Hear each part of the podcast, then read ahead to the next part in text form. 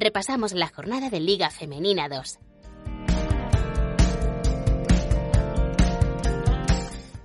Analizamos la Primera División Nacional.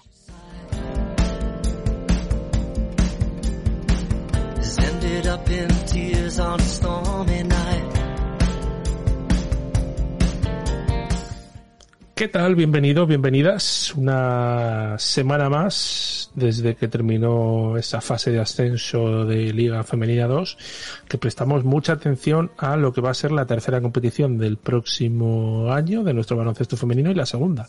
Y por ende, la cuarta.